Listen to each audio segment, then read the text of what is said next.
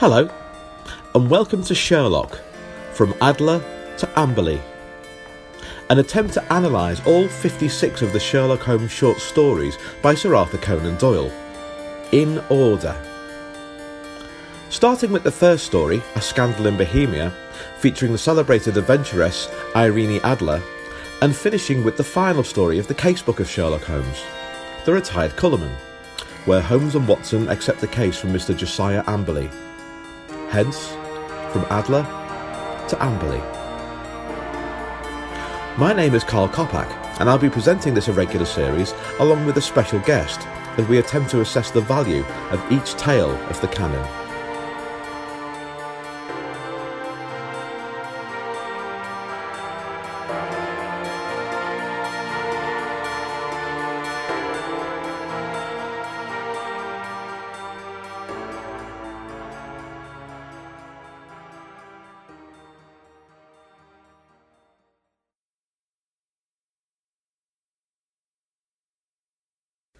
A recap of the adventure of the Beryl Coronet by Sir Arthur Conan Doyle. Holmes and Watson are in their quarters at 221B Baker Street in February. It's snowing outside, and Watson goes to the window to have a look down the street to see what's going on. He then turns to Holmes and says that there's a madman coming this way, and how sad it is that his family have let him out to, to, act so strangely. Holmes, of course, immediately works out that. Uh, he's probably not a madman. He's just probably someone who just needs to see him because he's got a problem, and he starts rubbing his hands at uh, in anticipation of what's going on. He's right too. A banker called Alexander Holder, who they've heard of, comes into uh, the rooms and is very, very agitated. So much so that at one point he starts banging his head against the wall. Um, sure, we've all done that, and uh, eventually calms down. He tells of his story uh, about how um, he was busy working in Threadneedle Street in his office in the city when a very uh, exalted gentleman whose name he can't even share to Holmes. Um, it's a bit of a cheap by Sir Arthur, this I think. Uh, he can't share that to Holmes. Um, says that he needs fifty thousand pounds immediately, and um, he would like to uh, to borrow it for some for, for a period of four days. Holder is very very impressed by this man, and even offers it says if I could I could pay it out of my own purse but the, the, the strain would be too great. Um, so he says, okay, well, we'll put it through the company, obviously, which is obviously the reason why he went there. And he said, a security, if security is good enough, I can do that. He said, well, how about this? And he produces the famous beryl coronet. Now, a beryl is an emerald. Um, and it's one of this is one of the most famous jewels in the kingdom, pretty much like the blue carbuncle was as well. Um, so they do this, and Holder, who's quite a nervous man anyway, is petrified because he realizes that he's got to hold on this to this coronet, and he's very, very um, strict about um, protecting his reputation and his good name. And he's very, very frightened. So he just he thinks I can't leave it in the office for four days. I can't um, take it home with me. Um, but then he says, I really just have to take home and just sort of you know, sequester it in his rooms at Streatham where he lives. So obviously he gets a taxi home, a cab home, I should say. Once he's there, he um, talks to his uh, his son Arthur and uh, to his niece Mary. Uh, Mary is the uh, the daughter of his dead brother, who he absolutely adores. Um, the other household, Arthur and Mary's side, are a woman called Lucy Parr, who is a, a um, who came with good references. She's a chambermaid, um, very pretty, he says, and she does have some gentleman callers. He adores Mary, and he, but he doesn't really. He's very disappointed by Arthur. Arthur is sort of a, of a um, spoiled man. Um, he says he denied him nothing because he looks like his old wife, and um, maybe he spoiled him a bit. Um, Arthur um, hasn't returned this favour too well. He's been getting involved in aristocratic card games and in and joining these clubs, one of which is a, with a man called um, Sir George Burnwell, who he owes money to, and he's always asking him for cash all the time. And uh, Alexander Holder is absolutely so annoyed with him that he he denies everything. But anyway, he um, shows them the coronet, and they have a good look at it, and. Um, Holder puts it in his bureau in his bedroom, locks it away. Arthur says to him that um, you do realise that pretty much every key in the house can open that bureau, and um, Holder starts to panic a little bit. But they all go to bed. But before they go to bed, Arthur says, Look, any chance you can lend me £200? I've got this debt to pay. And Holder absolutely loses it with him and says, No, we can't do that. Um, I've given you far too much money. Um, Arthur goes off in a bit of a huff. Uh, you can see what happens next. Holder wakes up in the middle of the night um, because he hears a noise, and he find only to find Arthur in the room holding the coronet and twisting it and turning it at the same time. Once he announces his shock at you know, that he's, he's, he says, "You thief!" you He notices that three of the beryls have gone missing, the three emeralds. Um, and he absolutely, as you can imagine, he absolutely loses it with with uh, with Arthur and calls him for everything. The next morning, they well, they immediately call for the police. Arthur saying, "Please don't call for the police. Let me go outside and um, for five minutes. It'll be definitely be worth our while." And Holder rather cruelly just says, "No, you're going to try and escape if you do that." And uh, Holder's very much of a as I say, he, he, he, panics a lot, and obviously his, his mind is absolutely gone here. Um, so the police come along and interview everybody, etc. There is a tale that uh, Mary says that she saw Lucy Parr talk to her uh, sweetheart, who's a man called Frank Francis Prosper, um, who is a local greengrocer, grocer, and said Lucy did not was not given leave to leave the house last night, but she did. She saw her sneak in, so obviously there's a suspicion going on there as well. And as you can imagine, uh, Alexander Holder runs straight off to Baker Street and sees what he can do. Holmes and Watson listen to this um, story and decide to go straight to um, Streatham, where they meet the household.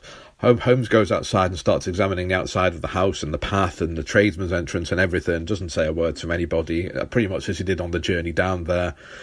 And um, Mary, the um, his nie- um, Holder's niece, comes into the room and says, "Will you please release Arthur?" Um, she completely ignores Watson.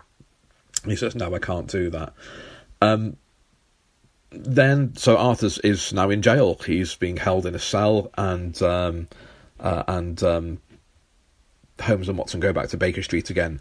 Holmes then comes and goes for the next twenty four hours or so. He goes out dressed as a loafer, um, you know, sort of side, sort of low paid worker, shoddy clothes, that sort of thing and then he comes back again a bit later on and dresses in his normal, as he says, highly respectable um, uh, outfit. They go back to. Um, uh, uh, sorry, Alexander Holder comes the next next morning at nine a.m. while they're eating breakfast, and um, Holmes says, "Don't worry, here are your coronets, which he's paid for by for, for four thousand pound. That's three thousand, a thousand pound per coronet, and a thousand pound as a reward to himself." Which I think is the first time that Holmes gets paid a reward in the stories. So, of course, what is the story here? What has happened? Well, of course, Arthur was completely innocent. It was actually his niece Mary who um, told George Burnwell, who's a rogue, a savage, a, a, a cad, a bounder, um, and um, told him all about the coronet. He went up to the door uh, in in the window to have a chat with Mary in the night and persuaded um, her to steal it from him so he could steal the, the, the beryls from it. Arthur saw them do this, and the, the reason that it's damaged the coronet is damaged is because he wrestled with him. Holmes reads all this in the snow. He also reads the fact that Francis Prosper and Lucy Parr are completely innocent, and even the fact that Prosper has got a wooden leg, a, sto- a, a, a declaration which completely. Um, completely uh, uh, mystifies uh, Mary. It's quite that's quite amusing that bit. Holder is, of course, absolutely fraught with the fact that he's, he's accused his son of doing all this sort of stuff. But Mary's ran off. That's the most important news. Mary has ran off with Sir George Burnwell. And um, Prosper, sorry, Holder has, has, of course, lost his niece, who he absolutely adores. Arthur is in love with Mary, incorrectly, you'd, you'd assume, but you know, these things happen. And um, so this story is also about misguided love as well, because it's very clear that Mary loves Mr. Holder but as Holmes says, you know, the love of a lover sometimes beats all loves, and she's been, um, uh, well, she's basically been, been been sort of blinded by um, the caddish nature of George Burnwell, and that's the Beryl Coronet. My guest to discuss the Beryl Coronet is Rob Nunn. Rob is the Gasogene of the Parallel Case of St. Louis, lamplighter of the Priory Teachers Association, programme chair of the Beacon Society, and member of other Sherlockian groups. He is the recipient of the Beacon Award for his annual Sherlock Holmes unit, which he teaches to fifth grade students, author of The Criminal Mastermind of Baker Street, and co editor of the forthcoming The Finest Assorted Collection. His writings have also been published in the BSI Professional Series book, Education Never Ends, The Watsonian, Anthologies, and the upcoming issues of the Baker Street Journal and the Sherlock Holmes Journal. He lives in Edwardsville, Illinois, with his wife and daughter, and his thoughts on Sherlockiana and interviews with other Sherlockians can be found on his blog. Interesting, though elementary. Rob, welcome to the show. Um, it's great to have you on here. I've just uh, obviously recorded a brief bio of what you do. You do a lot of things, and I've also I've also done a recap. The first thing I want to say though is gasogene, gasogene. I've never heard that word before ever. Oh, really? That is uh, Yeah. that's just kind of the de facto term that we use over here in America for presidents of our local clubs. Oh, because I thought it was something about carbonated water. Have I got Oh, that completely well, wrong? Yeah, no, I, yeah, I'm not. Uh, I'm not a spirit case. Nothing fancy. Okay. Oh, so basically, so you're ah, so you're the president of the Parallel of St. Louis, Parallel Right. Case of St. Louis. Lamplighter. Um, you, you do an awful lot there. How did you firstly get involved in all these societies and what have you in writings? I uh, I was given the the complete illustrated canon as a Christmas present. Uh, I think in my early 20s, and just tore through them. Uh, I mean, they're amazing stories. They're all so compact and so well written. And then you get to the end, and you're like, "Well, that's that's it. Now, now what do Yeah. I do with life?" Um, and then uh, I discovered Pastiche, and that worked. I mean, that entertained me for a little while, but that is a that's a very treacherous field. I mean, some of it's very good, but a lot of it is not. So. Uh, Yeah. uh, then I discovered the uh, the scholarship stuff, and I've just never come back up for air out of that. I, I could read 20 scholarly Sherlockian books a month and still not make a dent in what's out there. So I love all that stuff. I, I love that sort of thing as well. I love the fact that um, uh, my favourite Shakespeare play is Macbeth, and um, my sister did her um, her O levels, as we call them over here, uh, Mhm. way way back when. Um, she did them a, a year earlier than me, and she introduced me to a book um, by uh, an essay by a man called A.C. Bradley, who had an essay called "How Many Children Does uh, Lady Macbeth Have?" Because at, because at one point she says like she's childless, and then she's talking about you know fill my nipples with gall when I feed my children and stuff like that. And I was I was I was hooked more on that than the actual play itself. Oh yeah, really? you can go down so many rabbit holes, especially with you know continuity between stories or inner story continuity, and there's so many different areas to mine. Even things like where is Watson's war wound? Oh my God, so much has been. So I've avoided all that, but um, maybe this is the, the chance I'll get. The more I sp- speak to people like you and uh, and people like Leslie, the, the, the more I sort of start to think, hang on, didn't he say in that story? You know, it's uh, it's, it's what a, fr- a friend of John and I would refer to as inside baseball. oh yeah. Um, you, and you really start to dig and dig. Uh, and that sort of thing. So, so what sort of articles do you write then? Because I know you write for the Baker Street Journal, don't you, and, and the Sherlock Holmes Journal. Well, I've had uh, well, actually, both of those are future publications. So I, Oh, I, see. Okay.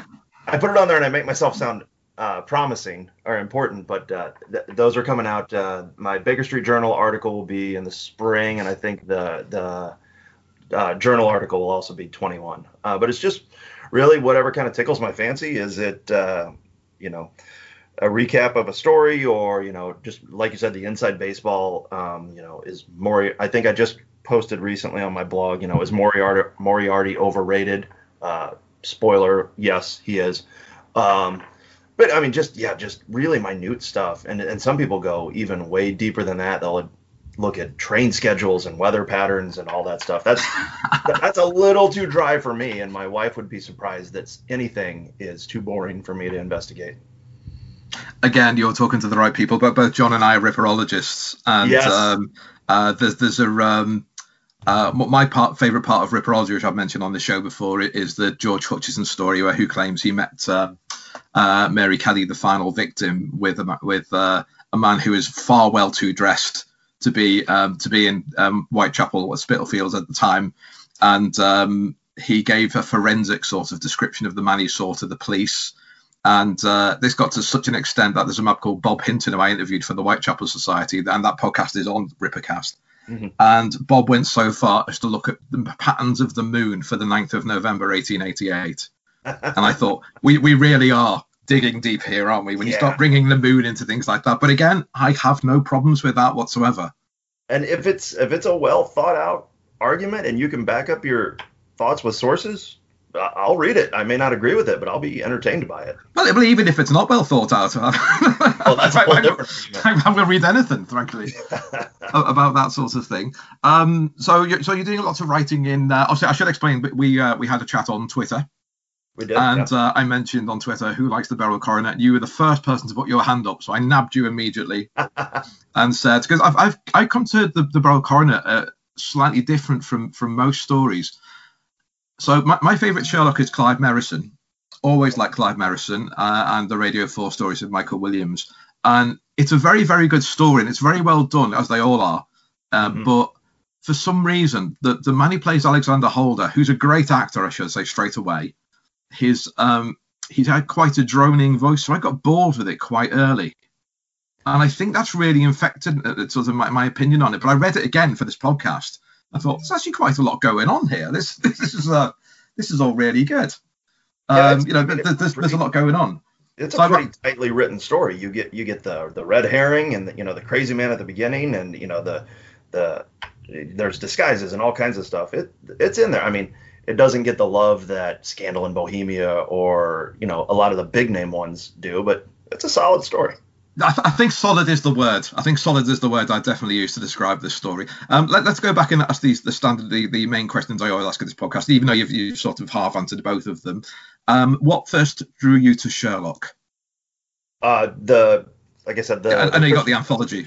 that just pulled me in, yeah, and from there it was just just books and books and books that I couldn't stop reading.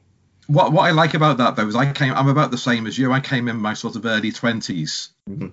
Whereas everybody else I spoke to is like, um, I, th- I think John said he was about eight years old or something when he started reading them and and, and got them all got obsessed by them. So, what, what in particular drew, drew you to the stories? Was it just the, the quality of the writing, or was it Yeah, Sherlock think- himself? Or they're just i mean doyle is just such a good short story writer and his de- descriptions of uh, the settings and, and the people are so visual. Um, he I, I think he would have been a fantastic television writer had he been alive during this time period. He would have just written amazing stuff.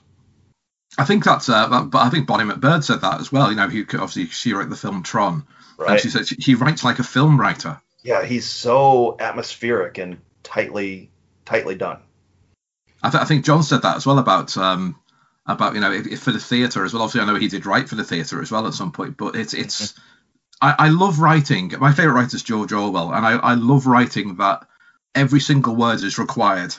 yes But and if he puts another word in, it takes everything off. And I think that's very true about Conan Doyle as well. He, he doesn't like he doesn't like anything over as um as, as he says at one point, cut out the poetry, Watson. You know, he, he is a bit like that at times. And, and I don't know if you've looked at any of the manuscript stuff. The BSI Press puts out every year a, uh, study on the manuscript. Yeah. And he Doyle did so little self-editing to change his stories. He Yeah. basically threw it down. He's like, "All right, that is a that's a damn good story," and shipped it off. And they they'd fix some capitalization and punctuation, and it was ready to go. It's, it's an interesting thing. So I'm I'm really interested. I'm a writer, and um, it's really interesting how uh, the difference between sort of fiction and what I would say journalistic writing almost. Mhm. Um, so, for example, when I when I, I'm a football writer and I am flowery, I really am flowery. I do not cut out the hearts and flowers at all. I go for it as much as I possibly can. As one editor said to me, uh, "You make a good point, but you really like a big run up before you get there." And um, uh, where another writer of mine who used to used to be the football editor of the Times, he says to me all the time, "Cut that, cut that, cut that, cut that. Get everything down in three paragraphs if you can do it," which is how a journalist would write it. right. And Conan Doyle, I think, is sort of somewhere between the two.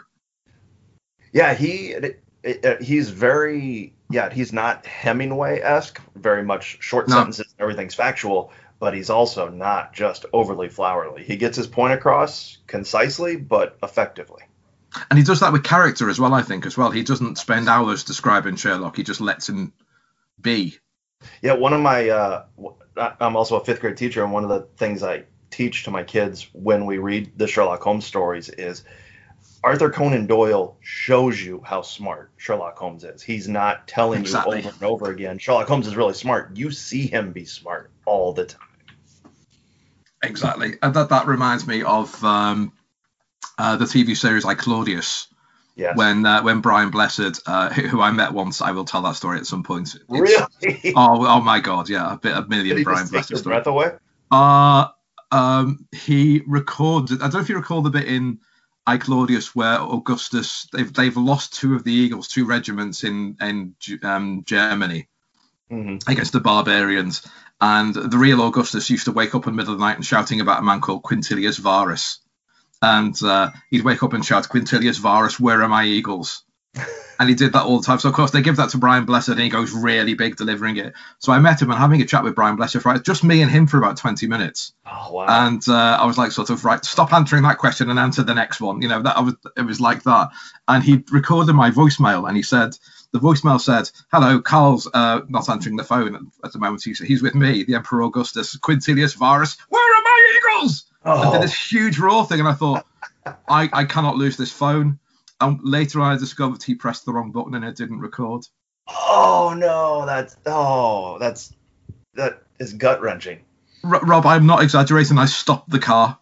Oh, I pulled over. I came off the motorway and just sat in my car and just stared at my phone because I oh, could I couldn't drive anymore. oh, That is the saddest story I've ever. I know it's just. That's oh, Heartbreaking.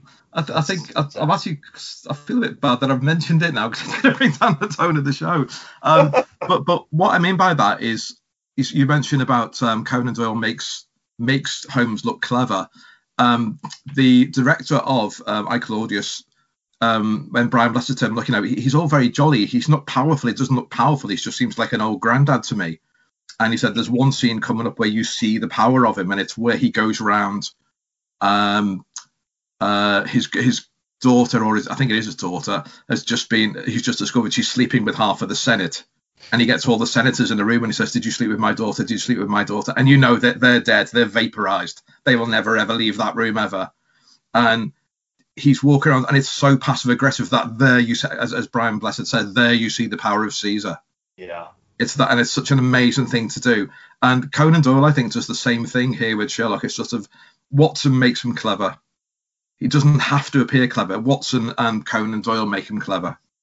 And I think the opposite end of the spectrum is true. They don't overdo it. No, no. every page. You're not getting beat over the head with how smart he is. Yeah, I, I this again. I'm just going to go over books I know. The, the book Shantaram. I don't know if you've read that. That was a bestseller in sort of about 2010. No, where it, it it just kept going on about the lead character was really really fascinating and interesting to such an extent that I thought, well, well stop telling me now, show me. yeah. And um, it's a great book, by the way. I'm not criticizing it for that, but um, I think I think he pictures this just right. Um, Mhm. a- again, you've answered this question already, but um, seeing as you put your hand up in the first place, I'll ask you again: Did you like the story? I did. I, it's like I said, very solid. It's like the Lestrade of uh, the. It's a very solid workman-like story. The best of the Scotland Yarders. It's that There sort of story. It's um, I've got to say, it's probably my favorite. That, along with probably with Silver Blaze, Watson, I've made an error. Um, it's one of my favorite openings. Oh yes, I it, and I, I'm running a meeting for my group uh, at the Parallel Cases of St. Louis later on today, and we're doing the Priory School, and that has Oh yeah, yes. Thornycroft Huxtable, and I think everybody goes to, hey, look at this crazy man. Thornycroft Huxtable is such this crazy guy that comes in and then passes out on the floor. It's just like, no, Alexander Holder is way above Yeah. that. Running down the street, skipping and yelping and waving his hands in the air, and then Yeah. starts, I mean, banging his head into a wall once he gets there. It is that, that that really got to me that because I have because I haven't read it for so long. Um, and I read that I just can't imagine a banker coming in. Excuse me, Miss Knight, I'm just going to bang my head against the wall. And it's Victorian England. yes. You know, if you sit in the wrong chair, you'll regret it for the next thirty years. You know, so that sort of like, I, you could only imagine how many people saw him in between the, the, the tube station and Baker Street. I mean, there had to have been plenty of people that recognized this guy. He was Yeah. a well-known banker. I yeah. mean, What, I, what, what, Watson knows him straight away, doesn't he? Watson recognizes the name. I would love a follow-up story to just hear how scandalized his life became after all of this, because he just torpedoes himself from page one. But th- I think that's the thing I really like about him, though. Just, uh, we are going to be jumping all over the story in little bits, so you know, there's there's no spoilers involved. But uh, um, No spoilers from 130 years ago. 130 years ago, and if you're listening to this podcast, there's a fair chance you've read it anyway. Uh, I should hope. Um, although if you haven't, do so. Um, he he really does leap in and commit to his opinions. He does. And I really like that about him, even though he's completely wrong. And you know, just by the fact that it's a narrative, that you know he's going to be wrong, because otherwise there'd be no jeopardy. hmm But I Yeah, think there- it's really interesting the way he does that. Yeah, there's no half measures from Holder. In Yes, you're a thief. Straight away. Yeah. My son, you're a thief. Get out the way. I am calling the police. Can we talk about this? No, you're you're a thief. Yeah. Wow. You're my own son, but I will completely throw you under the bus here. absolutely insane. Uh, but- but we'll come to that. But um, um, I've got some questions to ask about the um, excuse the pun, the illustrious client who gave um, who needed fifty thousand pounds, even though he can borrow ten times that amount from somebody else. Yeah. Any, any any speculation there? I don't get that at all. So this is one of the big gaps in my Sherlockian knowledge base. I, I mean, being American, the whole royalty thing is so, so I mean, literally foreign, but understandably just unclear to me. So I kind of looked through some of the Klinger annotateds and stuff, and I guess I think the prevailing narrative is it's either uh, it's Prince Edward, which Yeah. I'll just take at face value because I don't know my, I don't know the difference between a duke or a, a royal or any of that. Um, so I'll take that. That's one of those that and like you said, the illustrious client is. I think a lot of us in America are just happy to say, okay, that's a very important royal person. We don't really know who that would be. No, I, I, what I like about it as well is it's it's cheating. Rather than make Sure. up an entire character and throw him into the story, and um, you know, which he does a little bit with um, uh, the Bruce Partington plans, which is my favourite Sherlock story of all time. Oh, that's Um, I can't wait for that one. I, I might I might get the world onto that podcast and just talk. Uh, I love that one so much. Um, rather than just you know put in this this huge character or anything else, you know, but to explain why he's got the fifty thousand pounds and why you know um, why Holder thinks he's got fifty thousand pounds that he could draw from his own purse. That threw me a bit as well, because I think in those days he wouldn't be living in Streatham. yeah, I that should- is a lot of uh, that's a lot of coin. Yeah, I don't quite understand that. John, if, if you're if you're there at the moment, uh, Wikipedia, John, um, do you have any views on who this who this man could be? Uh, my money's on uh, Albert Victor, Duke of Clarence, because we know he was a bit of a hellraiser. I thought there was going to be a bit of a Ripper crossover here. Um, Prince Yeah. Albert Victor was, of course, a, uh, a Jack the Ripper suspect, laughingly, laughably so, I should say. But uh, I, I, that's that's the first person I thought of when I read it. It's, it's obviously somebody who's a bit reckless. He's got plenty of money, who genuinely can get fifty thousand pounds in a few days. But I can't see him friend being friends with Alexander Holder. to be honest, that's uh, that, Well, that's I mean, the the business meeting, he was very much like, "This is business. Let's get this done." And Holder even said, "You know, he I could tell he wanted to leave quickly." Yeah. Yeah, and he, he says that's going to see my partner as well, which I, thought thought was quite a good thing rather than just a, a reckless thing. Because obviously, with the one of the, the the best things about detective stories is you suspect everyone immediately. Yes. Um, you know, is it going like the naval treaty is another example of this, where pretty much everyone falls under suspicion, incl- including um, Percy uh, himself. Is that his name? I can't remember now. Um, and uh, yeah, so so but the other thing I don't understand about the introduction is why take the coronet home? Uh, I mean, okay. So let's talk about some poor business decisions. How did Holder become such a big banker with This is my point. idiotic decisions? Not even okay. My safe isn't secure enough, but a drawer in my bedroom. Yeah, absolutely. And I'm just gonna carry it around with me in a bag to and from work for the next couple days. Uh, Has he ever heard of pickpockets or thieves or? I mean, it's just so. And hey, this is a big secret. I'm gonna go home and tell my deadbeat son about it. Well, that that's the big thing, isn't it? Yeah. So yeah, you know, my son is always asking for money. Do you want to see this huge thing I've got here that you can't go near? Can I have a look at? Um, no, but I've got it, and I want you to know that I have it, and it's in the house, and it's in this drawer. And even though you said that um, every key in the house could open that drawer, that's all fine from me. And and he flat out dismisses the fact that his kid's like, oh yeah, that drawer that I broke in that I can break into all the time. He's like, Yeah. yeah, it's a big deal. Yeah, and that, so I was thinking, what would I do if I was in that position? I think if I had to do that, I would sleep with it or something, I, Yes. or you know, under my pillow, or I, I don't know. I said, you know, it's not the most you know illustrious place to, to place it. I've just looked it up actually. The, the, the distance from I've, I've said Moorgate Station, which is pretty much where the Bank of England is, to Streatham is eight and a half miles. Um, he's travelled in a cab eight and a half miles, eight and a half miles back with a coronet given to him by very probably by a member of the royal family. Um, how did he get the job, Rob? I, I don't know, and I mean his name's on the bank, so maybe uh, maybe his dad gave it to him.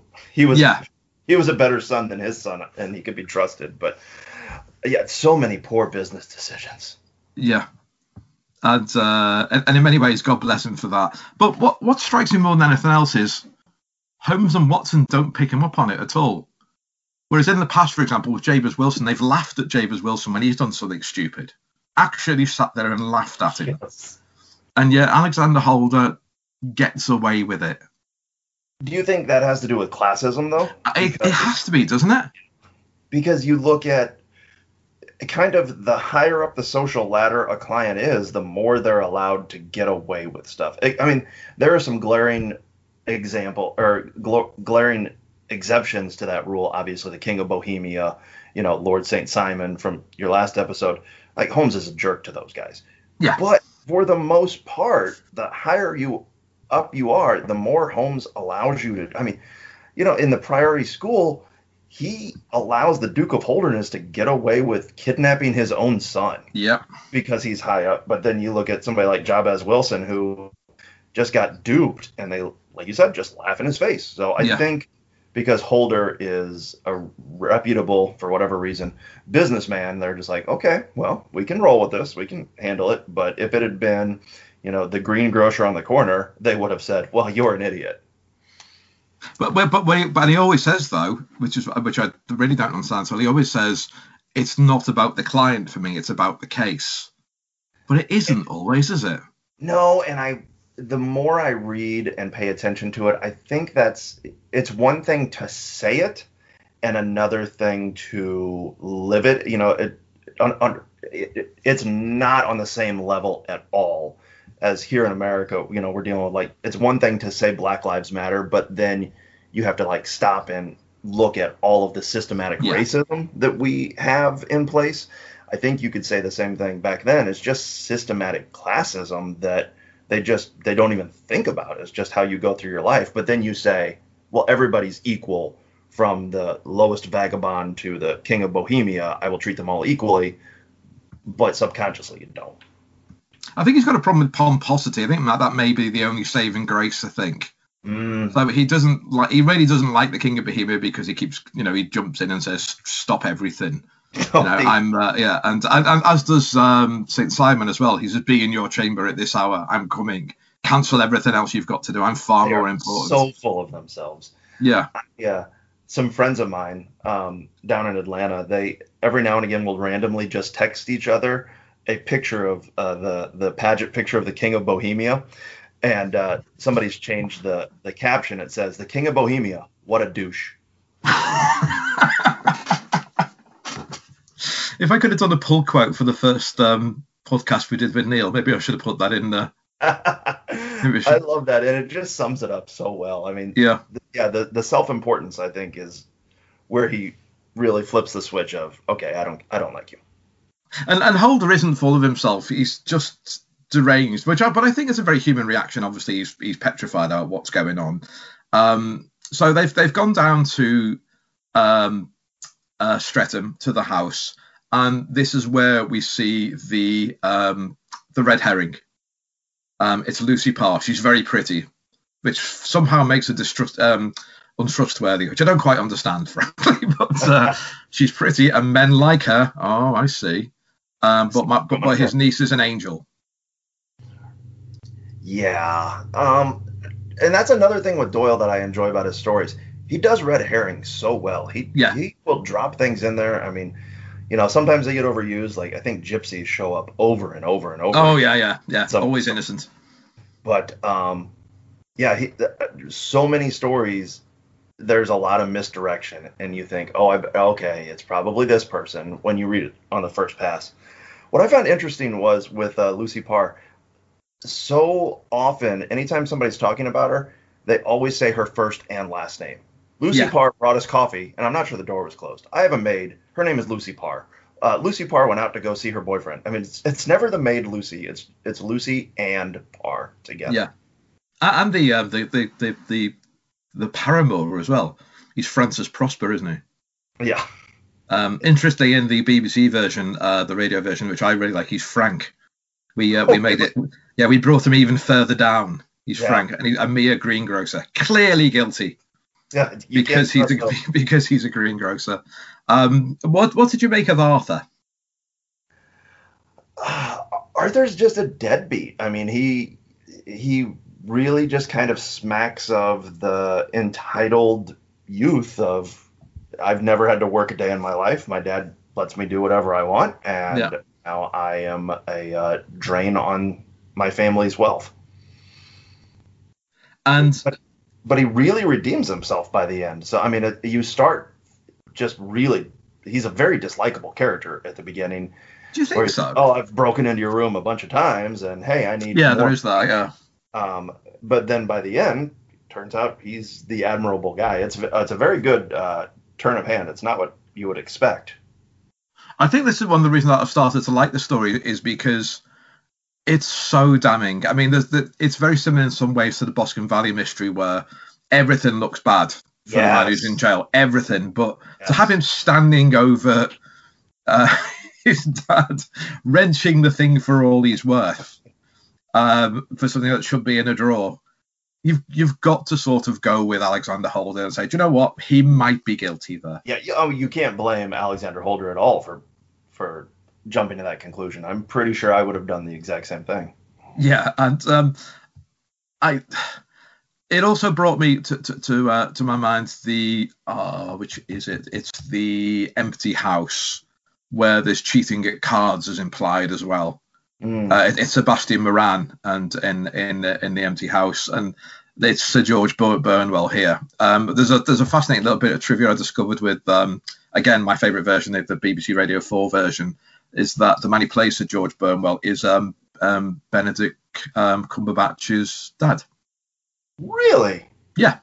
Interesting. Yeah, I didn't know that at all. And of course, then he sounds because and obviously he's in the BBC Sherlock versions as well because obviously um, Yeah, as we call him on this show, Benelin Cucumber. His um, uh, his parents play his parents. Wanda Ventham's his mum. Yeah. So um, so yeah, I, I read that. I thought, oh, oh that's nice. Oh, And it's I- George Burnwell. And I think that's something that probably hasn't aged very well because your reputation was so important back then. And now, I mean, if you get caught cheating at cards, that's, I mean, that's okay. You know, you don't want to play with them, but I mean, you would be barred from your social club, and that is Yeah. a huge, huge part of your social life. and and everywhere else as well. I, I heard an interview with um, uh, on Desert Island Disc actually with Stephen Fry, and he was talking about you know, strange things he did in his twenties, and he said, you know, I bought classic cars. I'm a member of something like twelve London clubs. You know, because he's very Victorian, so you know he's a member of the Athenaeum and the, the Carlton Club and places like that. If you did something like that in this time, you you were a pariah. It's as simple Yeah. as that. I mean, your yeah, your social life. It, it you'd be better off to run down the street yipping and and uh, waving your arms in the air than you would to get caught cheating In the snow. That's right. all the way from Baker Street to around the corner. Um, the journey, I think it must be about 200 yards, incidentally, but you certainly notice him, wouldn't you, if he was doing that? Um, Yeah. And I think there is that insinuation that he's being cheated. Uh, it, I think it says something like his skill at cards was less than it should be, or something like that. It says. Um, I'll, I'll call on Wikipedia, John, to, to have a look at that for me. uh, and um, I love how John is just the unsung hero of all these episodes. oh, he really is. Yeah, I, I, really all, is. all I'm doing is asking questions. That's all I do on this. John, John does the work in the background here. That's how this works. You Um, is the uh, personality and the good looks, right? absolutely. Well, you say that. There's a difference of opinion. well, I Um, noticed this is an audio podcast, so it really is. Although Leslie Klinger put his camera on, I thought, God, I'm not putting my camera on. No Leslie Klinger was showing off his library. Oh, and, and that's exactly what he was Oh. doing as well. he, he yeah, he wandered off to get a book from somewhere. I thought, wow. So Wow. I'm, I'm looking here. Um, it says he learned to play heavily at cards and to squander money on the turf until he had to again and again come to me and implore me to give him an advance upon his allowance that he might settle his debts of honour. Um, nothing about cheating, uh, as far as I can see. Just- Oh, okay. Maybe maybe that's just that's the sort of thing I picked up from the radio version. Then yeah, or maybe it's Leslie Klinger. Uh, it's been Leslie Klingard. yeah. That, that, that's that's what it's been. Um, d- Yeah. does it does it say that, that he asked for two, for two hundred pounds, John, or is that just my memory?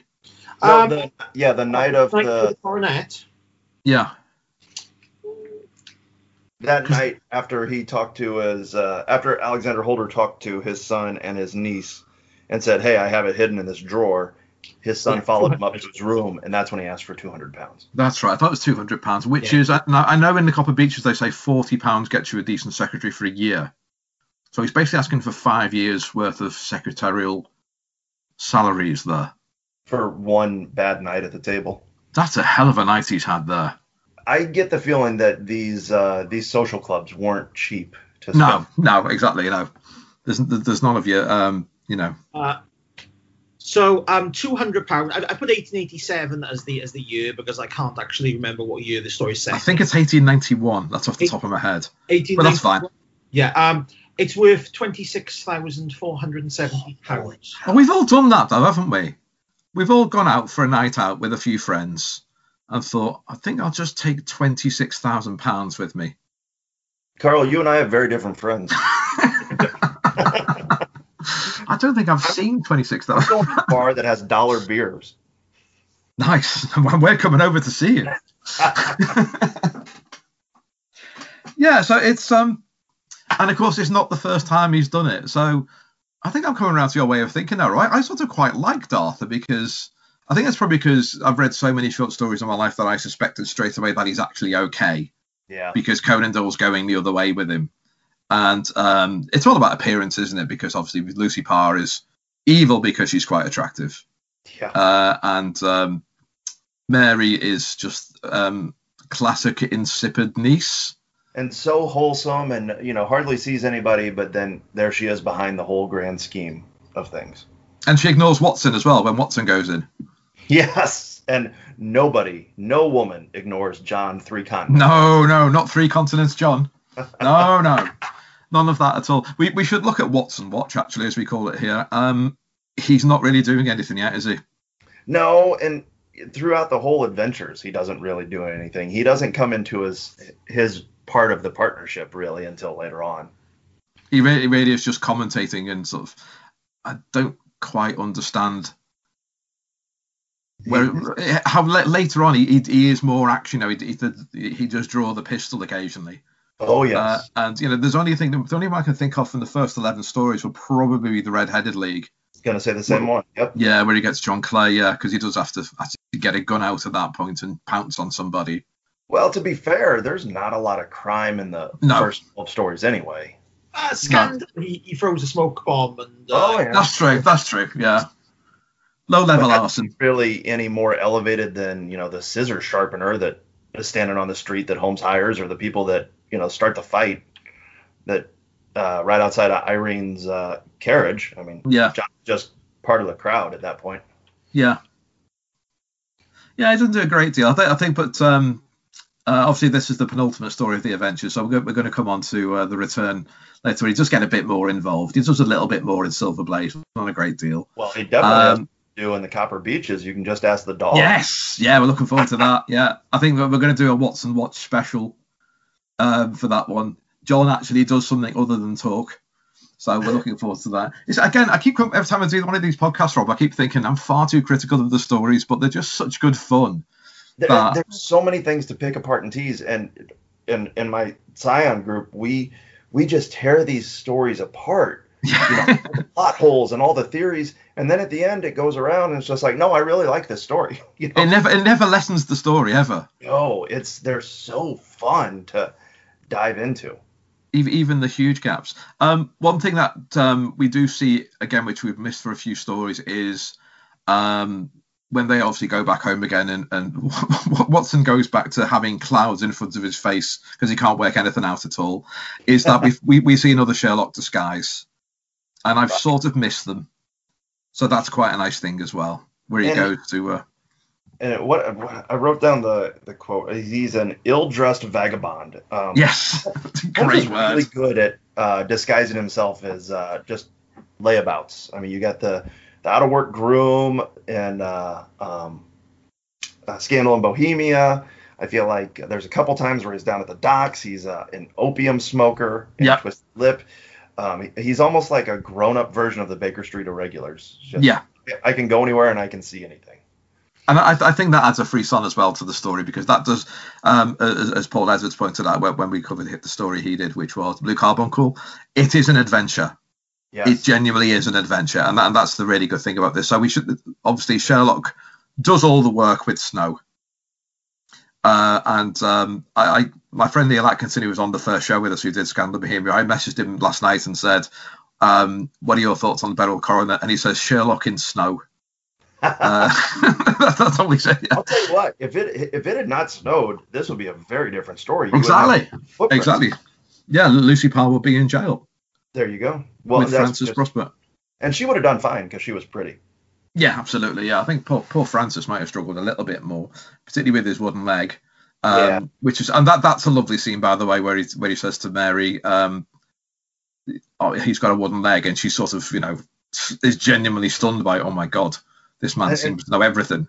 Just That's a- another one of those beautiful scenes where you just see Holmes being smart. And and I love when he drops some knowledge like that, like, oh, it's this. You, know, you keep bringing up the Silver Blaze, one of your favorites, and you see the same thing where he goes up to the uh, stable owner and says, "You found the horse. You walk this way. Then you turned around and you walk the other way." And the man thought Holmes was on, actually on the moor watching him.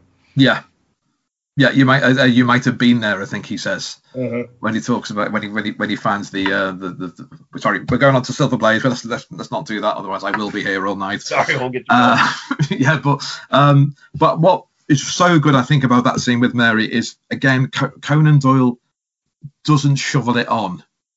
It's just he says this, we leave the moment there. He doesn't have to say, and isn't he clever for knowing that? Because he realised that, that you know, if he was walking on, on tiptoes or the heels was dug into the ground, he just leaves it like that, Mhm. uh, just to say to Mary, you, you really are messing around with the best now. You're in some trouble yeah. because um, he's on to you straight away. Well, I don't quite. Maybe I do. I was going to say I don't quite understand how Sherlock immediately thinks Arthur's innocent. I think that's my only quibble. Yeah, um, yeah. From the story he gets from Holder, there's nothing there to really tip him off. I don't know if you um if you you're a fan of the Blackadder comedy series. Uh, the Bl- Blackadder go forth where they're talking about um oh I can't remember they're talking about some lawyer or other and he says he's he managed to get someone off and he said uh, even though he was found standing over the corpse uh, with two knives in his hand shouting I'm glad I killed the bastard he still got him off. Uh, so did, that did that did make me think of that actually when. Uh, so I don't quite understand that as well. I think maybe it's Holmes liking an underdog because he does the same thing in Boscombe Valley Mystery as well, I- yeah. where it's Very- not quite so damning, but straight away says no, innocent. Well, at least with with Boscombe Valley, he gets the the girl that says, "I know he's innocent." So at Yeah. least that guy has somebody in his corner. Whereas this one, it's the complete opposite. It's the man. It's the guy's own father saying, "I saw my son Yeah. red-handed with this." Uh, we should also look at um, Mary's begging of um, Holder to release him. Hmm. Yeah, maybe that was what. Maybe that could have tipped him off. Yeah, that's a good point. Is that guilt or is it, is, is that a is that a, a play or No, I think she. I, always read it as she genuinely cared for her cousin and would hate to see him, you know, go to to prison, but not enough to rat her boyfriend out. Yeah. Oh, yeah, because there's, there's that great line, is it, which he says something like "the love of a lover um, exceeds all other loves" or something, which is a lovely line. Uh, in the it, it, it is really as Sherlock at his best when he sort of he reads not just you know the the the the, the marks in the snow and realizes that Prosper was walking around for a bit, and you know he's got nothing to do with it, and uh, suddenly you know there's more more footprints appeared, so they walk next to each other. It's when he reads Human Nature as well. Right, and he's he's such a good analytical reasoner. I think you know the the shorthand is everybody looks at you know he can pick up a, a pipe and tell you how tall the man is that smokes Yeah. it or you know something like that but he can also read a person and their emotions and their things and that that's such an undersold skill that he has Even when he doesn't trust women. very much so yes Yeah. but he Which- sure can't read them though Yeah. Careful, Rob. we don't want this to be sort of hidden behind a paywall or something like that because of a complaint it's going to get. explicit tag or, or or anything like that. Um, so he finds out who the um, that that uh, Sir George Sir George Burnwell is. He goes back dressed as a gentleman, or he says he says something like in, in my usual uh, my, my usual highly respectable garb or something. He says as well. Um, this is also the story which comes with one of his most famous quotes, which is I got it here. It's an old maxim of mine that when you've excluded the impossible, whatever remains, however improbable, must be the truth. And, I that's think such that line that I think Doyle brings it back. Uh, I think he more than it, once. Yeah. yeah. three or four times total, and but it's always perfectly executed. I, I, I think it's an absolutely wonderful line, and it really speaks to the logical process about which he thinks. And um, even though he repeats it constantly to Watson, Watson usually tends to ignore it. Yeah, Watson never seems to learn his lessons, No, which is He's- good because the stories wouldn't be as interesting as if, uh, Yeah. if Watson were smarter than the reader. Yeah. Sorry, John. Uh, Mr. Spock uses it as well. Oh, okay. Yeah, in uh, Star Trek Six, um, which is written by um, Was that Nicholas Meyer? Nicholas Meyer. Yeah, who wrote um, The pri- uh, uh, not the Private Life. yeah, The Private Life of Sherlock Holmes. Uh, Spock says an ancestor of mine once said, "If you eliminate the the impossible." Oh, hello. So yeah, Oh, are we That saying actually- now that Sherlock is part Vulcan? I think it's the other way around. I think. Yeah, that, okay. uh, Because Spock, Spock was half was- human, right? yeah, Spock was half human. And uh, there's a an old, not old, but I mean, I guess old now. It's been 15 years or so. An episode of Doctor Who written by Steven Moffat, where a kid uses that line to the Doctor. Oh, really? What story is that? Ah, I forget. He's. Oh, it's, new a- Doctor Who. Oh, if it was old Doctor Who, I could have told you what day it went out. Oh yeah, yeah. it, was, it was a Matt Smith episode. He's talking to a kid. Oh, okay. It's like out in the yard, and he drops this Sherlock Holmes line, and I was just like, wait a minute. And then, like the next year, it was announced that they were starting the BBC Cumberbatch show. So Okay, we should look at some points about uh, Doctor Who and um, and Sherlock. Uh, there's a story called The Talons of Weng-Chiang. I don't know if any, our, our listeners would know about that, where set in Victorian England, and um, and Tom Baker the whole time. he dresses up as Holmes. Yeah, he is Holmes for the story, although that does involve a giant rat uh, and some quite bizarre something from the future which I don't quite understand. Sherry, Was, was that the one where there was stuff in the sewers? Yeah, that's the one. Okay. It's been a while. With, with, with, with the worst CSR rat that you've ever seen in your life. Well, Right. come on. Nothing was good. the special effects were never good in the Tom Baker shows. I'm definitely going to do something. John, make a note. We're going to do something about.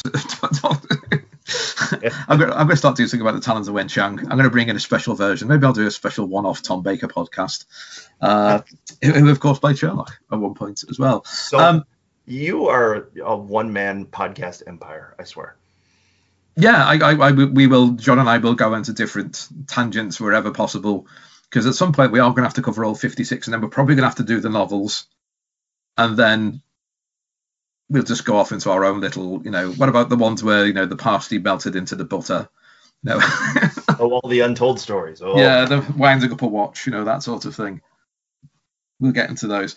Um, so that, that pretty much solves it, really. That that's the end of the story. Um, I've just I've, I really like the Beryl Coronet now, and I really like this. The, one of the greatest things about doing this show is I'm rereading them again, and Yeah. stories that I didn't quite particular. I don't really like the Noble Bachelor because it's it's not. oh, It's, it's hard to explain, but it's, it's not funky enough. Yeah. and and this is this has got proper investigative work. It's got him going around looking around with a with a magnifying glass. It's got a nice red herring. Um, it's just, I think it generally does have everything. The only thing it doesn't have actually is action. All he does is oh, that's one question I should ask as well. I mean, he does put a gun to somebody's head, and he does, yeah, he does. Boulder gets in a fist fight out in the woods. So there's a little bit, but it's all told past tense. Yeah, yeah, we don't get to see it, do we? So Watson doesn't get his gun out in this one, sadly. Oh. Um, which is his role on this. Um, he's not Sir George Burnwell. He's not the greatest negotiator in the world, is he? What an idiot. If No. the beryl coronet is one of the most famous things in the world, 'cause uh, beryls, by the way, are, are emeralds. I've, I've said that in the in the, in the recap. Um, if everyone knows about this thing, and he's got three of them, six hundred the lot. Well, and you know, let's look at it from the other viewpoint. How on earth did he think he was going to fence the entire exactly. Who was going to buy that? Is that the thing that's been in the papers? No, no, no, no, no. No, This no, has no. just come on the market, actually. And, and I mean, there's so many conspiracy. I mean, once you get away from, you know, factual stuff, you can get into so many conspiracy theories. It's just like, what did the prince want this to be stolen? Was Moriarty behind it? Was uh, uh, Mary actually the mastermind? You know, how could George Burnwell actually act so quickly once he finds out that the coronet's in there? I mean, there's, I mean, you can really pull apart some plot holes. But my main question is, I feel like I'm left with more questions than answers at the end. You know, what? Okay, obviously, George and Mary run off to live unhappily ever after. Okay, great. But what about everybody else? What happens on Monday when Yes, Alexander exactly. Holder presents the broken coronet back to his client? How? I want the story to to show me what goes down in that meeting. I think we should speculate, Rob. I really Oh. do. I, I love that. So good weekend, good weekend, uh, Alex. Well, right before we start, it wasn't my fault. And I specifically told you on Friday that any damage to it would be almost as bad as if it had been stolen. Well, Yeah. funny story, both happened. yeah, you won't believe this. And also, um, let, let's have a little chat about Sherlock's reward here.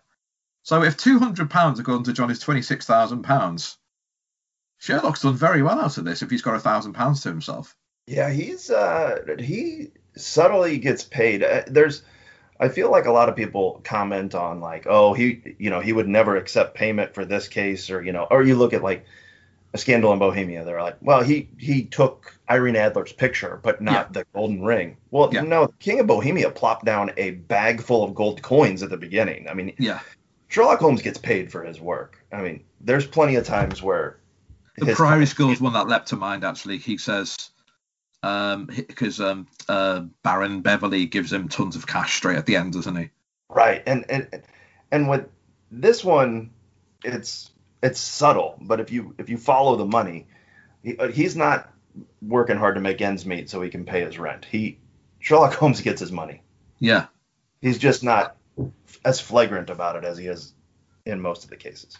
I and yet, wonder where he got the three grand from to pay for the beryls. yeah, but that's another thing because it, that that is Holder's money, isn't it? Yeah, well, and, but Holmes paid for it up front, and he was getting reimbursed from Yeah. Holder. yeah, and So- that, that that's three hundred eighty three thousand six hundred and seventy seven today's money. You know. Po- pocket change. Yeah, Uh, that's apparently just a night out with Carl. I've spent that during. I've spent that online during this conversation. How happy. God, I love eBay. No, apparently eBay loves you. it does actually. Spend far too much money buying nonsense on that thing.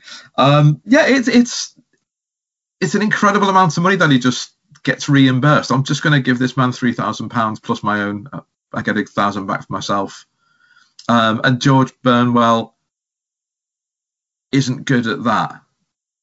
No, and and for somebody who is supposed to be malicious and cunning, how did he let those jewels slip away so cheaply? Well, it, it, it even says that you know um, uh, Holder says that when, when he visits him, he, he can't resist him either, even though he doesn't like him. He's just Right. so charming and you know and overpowering. And I've got these three beryls. Everyone knows for a fact they're worth a grand each, and yet six hundred the lot. and, and I'm happy to let him go. Poor, poor Mary. If this is Mary's future, I can't imagine they stuck together much longer. no, as um as PG Wodehouse says through through um through Bertie Wooster, I think she's going to hand him his mitten quite soon. I think and hand, hand him the pink slip, as you said. Before too long. Um, that pretty much does the beryl coronet. We've uh, we've covered it all. Um, I, it's great. I've decided it's it's great. Well, good. I'm glad you came around on it. exactly. But we're not. But so the big question is, uh, we've discussed this briefly before we came onto the podcast. Every single show we do this, we ask you. Firstly, would you like to come on and discuss a bad story? Oh, well, there's only a few of them, but yes. And we have a different opinion straight away. So every single show, I think pretty much every single show we've done so far, John, we've said the Mazarin Stone's the worst story. Rob says it isn't. I, I'd give it the second worst. The Veiled Lodger is Really? so bad. So bad. Nothing happens. Sherlock Holmes listens to Yeah. someone tell a story. It is a bit sign of four like that, isn't it? Where he disappears for 400 pages. Oh, it, I, I Not really, sign of four, Study in Scarlet, sorry. yes. Well, I mean, you kind of you get uh, the backstory in uh, Sign of Four as well. Yeah. It, it's really Sherlock Holmes gets a telegram, listens to a lady talk, and then she mails him something the next day. The end. Watson Watch is going to be great for that episode. Oh, what? Yeah, Watson may as well take it back. you might as well have told Watson afterwards. Oh, I just with a passion just hate that story. Somebody described it once to me as Doyle probably had a really good circus story, but he knew he could get way more money if he put Sherlock Holmes in it somehow. So Yeah, yeah, the vehicle. and it, Yeah. he probably quadrupled the publication price for it. by Yeah. putting that character in it. But oh, such a boring story. That's the worst one. That was the Give me case for a Stone lot of that. Stories, though, wasn't it? It's he had an idea for a story and decided to put Sherlock Holmes in it so he would sell a bit better. It's like Hound of the Baskervilles. Hound of the Baskervilles Oh, is the best example, yeah. Oh, that that's um Vale Lodge. I think the Vale Lodge has got the, the, the, the lion's paw trick, which I think saves it a little bit for me. Yeah, well, there's something, but uh, It's been it's been a while actually. So may, maybe you, now you've rescued the Beryl Coronet for me. May you've done the opposite for the Veiled Lodger I'll, for me. I'll drag the veiled lodger down. I'm going to do a poll. There's going to be a poll on Twitter. I'm going to bring this out. Um, know Rob, where I'm where, voting. where can we find out a bit more about your writings and what have you? Uh, so I'm on, on on Twitter at Rob underscore none, and then I have a, uh blog. I interview uh, Sherlockians or Holmesians um, and uh, kind of post some thoughts here and there. Uh, the blog is called Interesting Though Elementary.com, and uh, my novel where I reimagined the Sherlock Holmes canon as um, Sherlock Holmes was actually the criminal mastermind of London is the criminal mastermind of Baker Street, and that's available on Amazon. Fantastic. Rob, thank you so much for coming on to the show. Thanks. We, we can't wait to see you again on this. You're definitely doing the Veiled Lodger. Oh, this was so much fun. Thanks.